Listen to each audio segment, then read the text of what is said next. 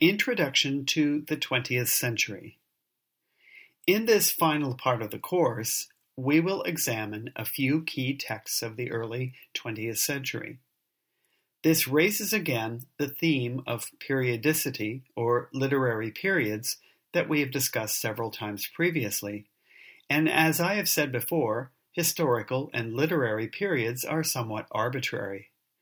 Traditionally, nineteenth century British literature has been divided into the Romantic and Victorian periods, about 1780 to 1830 for the Romantic, and about 1830 to about 1900 for the Victorian. We can define some general characteristics of various periods, as we did when we first considered the Romantic period, but not all texts within those periods conform to all those attributes. Jane Austen is an excellent example of this problem. Chronologically, she falls right in the Romantic period, and yet her novels don't particularly demonstrate the literary traits we usually associate with Romanticism. In fact, her novels' themes and their emphasis on the manners and mores of society are more Victorian than Romantic. The one Austen novel that is most closely associated with a Romantic period theme is Northanger Abbey, which parodies the conventions of Gothic novels. Some scholars have proposed a different scheme that resolves such issues. Rather than quibble about Romantic versus Victorian, they have taken a longer view and suggested that these are both 19th century periods anyway, so they have come up with the designation Long 19th Century. Long refers to the fact that it would run from about the French Revolution through the First World War. At the very beginning of this course, I noted that the French Revolution beginning in 1789 created a sense of rupture or a break with the past.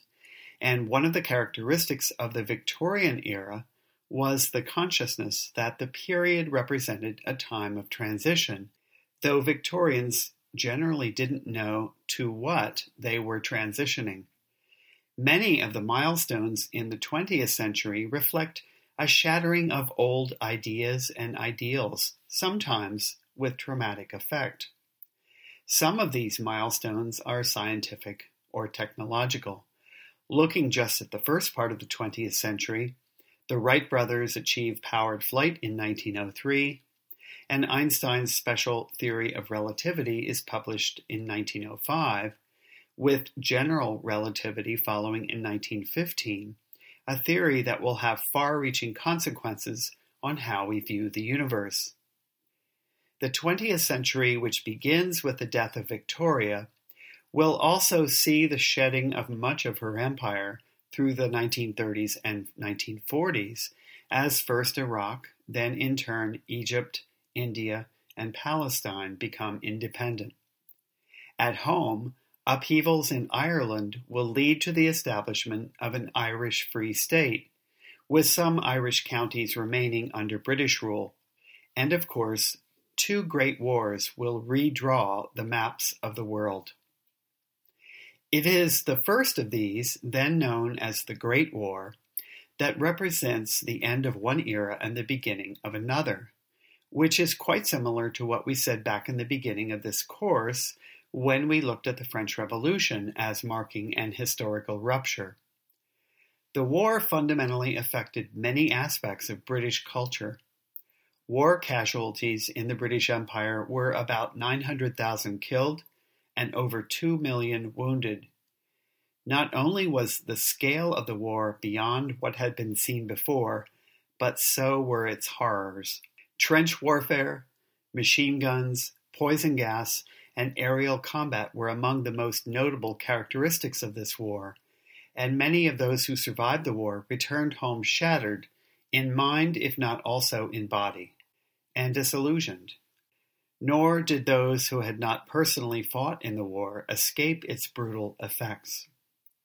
Poets such as Wilfred Owen, who was himself killed in action just a week before the armistice, vividly expressed the horrors of war.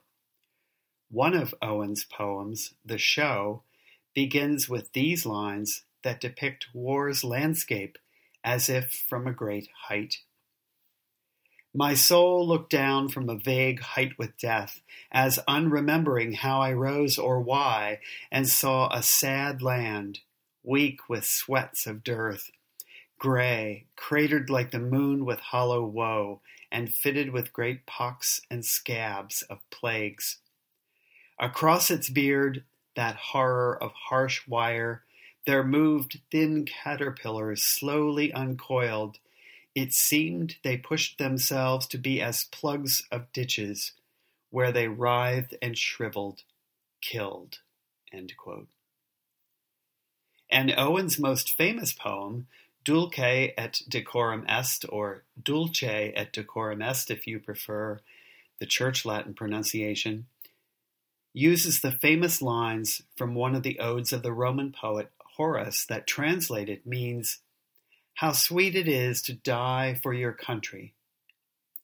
You will see the irony in Owen's treatment of that theme in the context of chlorine and mustard gas. Here is that poem in full. Bent double, like old beggars under sacks, knock kneed, coughing like hags, we cursed through sludge, till on the haunting flares we turned our backs and towards our distant rest began to trudge. Men marched asleep. Many had lost their boots, but limped on, bloodshod. All went lame, all blind, drunk with fatigue, deaf even to the hoots of tired, outstripped five nines that dropped behind. Gas! Gas! Quick, boys! An ecstasy of fumbling, fitting the clumsy helmets just in time, but someone still was yelling out and stumbling and floundering like a man in fire or lime, dim through the misty panes and thick green light, as under a green sea I saw him drowning. In all my dreams, before my helpless sight, he plunges at me, guttering, choking, drowning. If in some smothering dreams you too could pace behind the wagon that we flung him in, and watch the white eyes writhing in his face, his hanging face, like a devil sick of sin, if you could hear at every jolt the blood come gargling from the froth corrupted lungs, obscene as cancer, bitter as the cud of vile, incurable sores on innocent tongues, my friend, you would not tell with such high zest to children ardent for some desperate glory the old lie, dulce et decorum est pro patria mori. The cataclysmic shock of the Great War may be one of the reasons that modernism begins to emerge in the arts during this post war period. In an attempt to represent artistically this break with the past, whose forms and subjects seemed inadequate to represent a new reality, or even irrelevant. In literature, we begin to see experiments with form as poets such as T.S. Eliot and novelists such as James Joyce and Virginia Woolf decisively break with the formalistic conventions of the past in an attempt to depict the reality of life in the 20th century world, life that is often marked by alienation and disillusionment.